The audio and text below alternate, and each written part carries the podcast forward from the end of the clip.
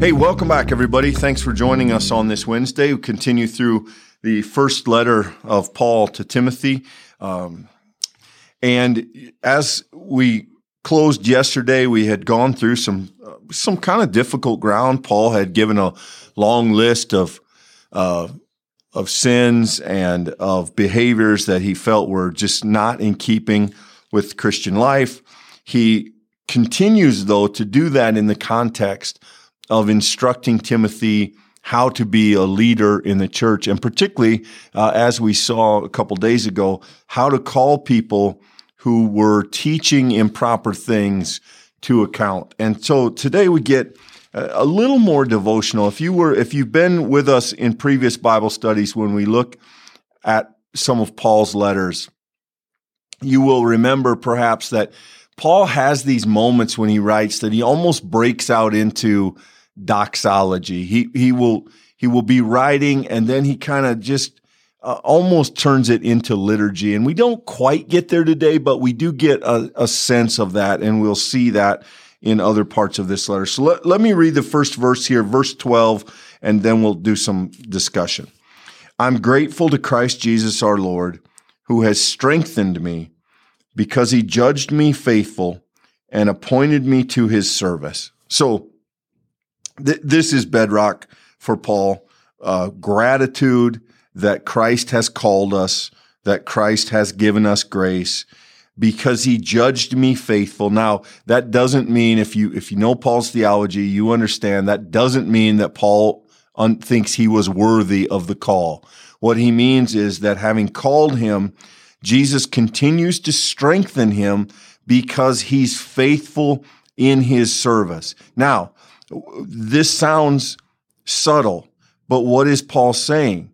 Paul is saying that once you are called, you must continue to be faithful, right? Because who is he still dealing with? People who consider themselves Christian, but in Paul's estimation are teaching the wrong things, thereby being unfaithful. So what, what is Paul saying about the situation? He's saying, I'm grateful and I'm strengthened because he judges me faithful in his service. And he's going to then say, you too, other people want to be judged faithful in his service. And he has indicated that uh, he at least thinks at this point that may not be the case. You know, uh, Clint, one of the important tools for, for biblical study is is simply you know just paying close attention to the text and I want to share this with you to give you a scope for what uh, impact that can have. So I'm looking back a few verses here, verse six. Notice the subject here. Some people have deviated from these, or here he's talking about the, the pure heart, good conscience, sincere faith. Some people have deviated from these things and they've turned to meaningless talk. So now Paul, in saying some people's identifying the, the them, right? The, those people that we've already talked in previous conversations about identifying. Look at verse eight. Now we know that the law is good. Who, who is we? Well, obviously Timothy is the subject of this letter. So he is in a way including Timothy in this teaching that Paul has been offering. Notice the distinct tone and shape of the argument that changes in verse 11 when he ends it with, which he entrusted to, God entrusted to me. Now, suddenly, verse 12, I am grateful, who has strengthened me. Paul has now switched into first person, and in doing so, that small detail shows us he has made his case uh, to differentiate the gospel that he's received from the gospel of them, right? Those who have departed. In fact, he goes so far as to include Timothy in that say, you know, we know this together. We know these truths. Now he's going to shift gears and he's going to share how his own stature as an apostle, the gift that he's been given, or the language he uses here today in verse 12, uh, his service. This is fundamentally now the place where Paul's going to start making uh, his constructive argument. He's going to begin making the case of what should be the case.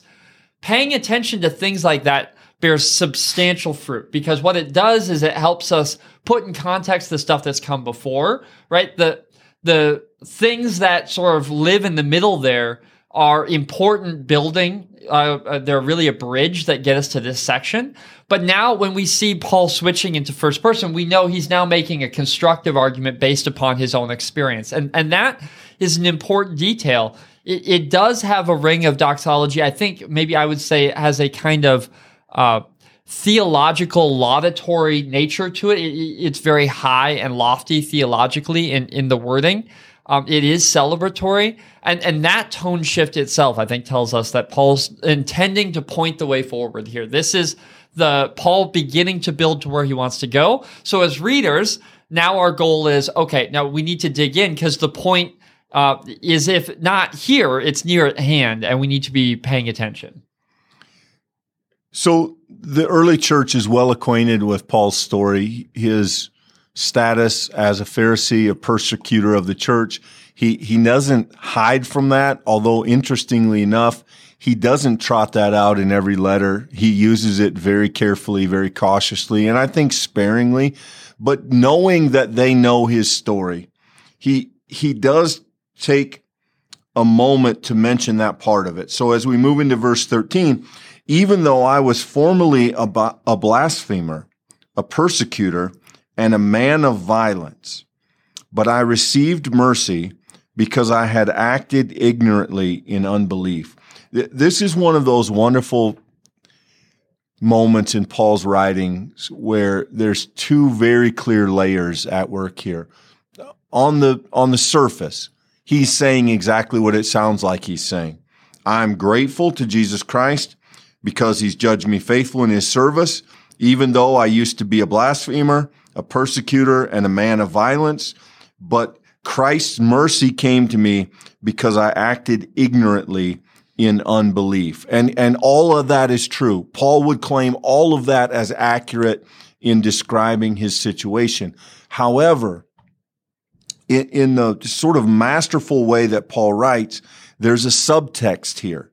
And the subtext is, I formally was those things. And once one comes to Christ, they can no longer be those things. So this is a subtle warning to the people that he said already in the letter are teaching the law improperly, right? And I acted ignorantly in unbelief. In other words, I didn't know better. And he will make the argument, you do know better. Timothy, you have to tell these people that they should know better because they're not ignorant. They know the gospel of Jesus Christ. They have benefit of having heard the teaching that I gave you and that you give them.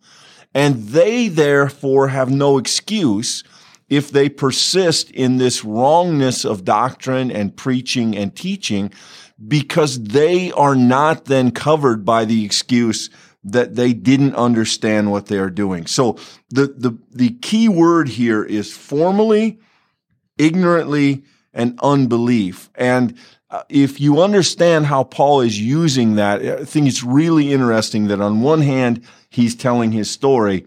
On the other hand, he is sending a clear warning and I think a, um, a, a pretty clear message to the people that he's going to take to task. I, agree with everything you've just said, Clint. Maybe the only thing to add would just be a note looking backwards to yesterday. Just remember, uh, as Paul listed these who have gone astray, these false teachers, note that in including himself in this list of blasphemer, persecutor, man of violence, he very clearly does not believe that it is the former nature that determines future result. He believes 100% that Jesus Christ the grace given and the grace received is the thing that makes a person. And so it both does shape our understanding of yesterday's conversation, but I think it also reminds us of what Paul understands to be of the core of the gospel, Clint, that there, there's nothing in our past resume which keeps us from the saving grace, the lordship, to use Paul's language, of Jesus Christ. And because of that, he does have a kind of optimistic hope uh, at least a persistent hope that if one is to receive that grace, it, to come into the mercy that is on offer, that it has a transformative ability for every one of us. And uh, you know, he's he's going to kind of continue that as he goes on here. Right. And and this is the I think as we get into verse 14, this is really where we see the kind of poetic part, the the doxological part almost. Um, and the grace of our Lord overflowed for me with the faith and the love that are in Christ Jesus. So this is beautifully written, beautifully spoken. I, I, had acted ignorantly. I had acted in unbelief. I was a blasphemer. I was a persecutor. I had been a man of violence, but the grace of our Lord overflowed. There was more than enough. There was an abundance for me. And the result was faith and love, but not any faith or love, the faith and love that are in Christ Jesus. This is, um, Paul has a wonderful gift in these moments for putting tremendous depth and meaning into just a few words. And if we read them carefully, I, I, think it hits a very high note here. We have, we have grace, we have faith, we have love, and all of that attributed to his experience of being in Christ Jesus. And uh, this is um, very close to, to Paul, I think, preaching. Yeah, you know, what you see here at the end of verse 13 is it kind of has a, a few different little lenses because, on one hand, uh, when he says, I had acted ignorantly in unbelief, it, it shows us that Paul has an accommodation, an understanding that not all have the same access to the understanding of the faith. That that even in his own life, he would say that there were some things he believed to be true, um, but he he had acted wrongly because he simply um, didn't believe. But then, interestingly, you know that turns on these opponents as well, right? Because fundamentally, Paul's going to make the case, as he already has, that their actions are such, or or at least that the outcome of of those who overemphasize the law uh, is unto a kind of lawlessness unto itself. Uh, here, he, he's in a way making a contrast between the time in which he was in unbelief and those who now seem to, in their own life, be living in unbelief, even though they may think of themselves as teachers. I, I think Paul is an amazing writer. He's an amazing uh, sort of pastoral figure.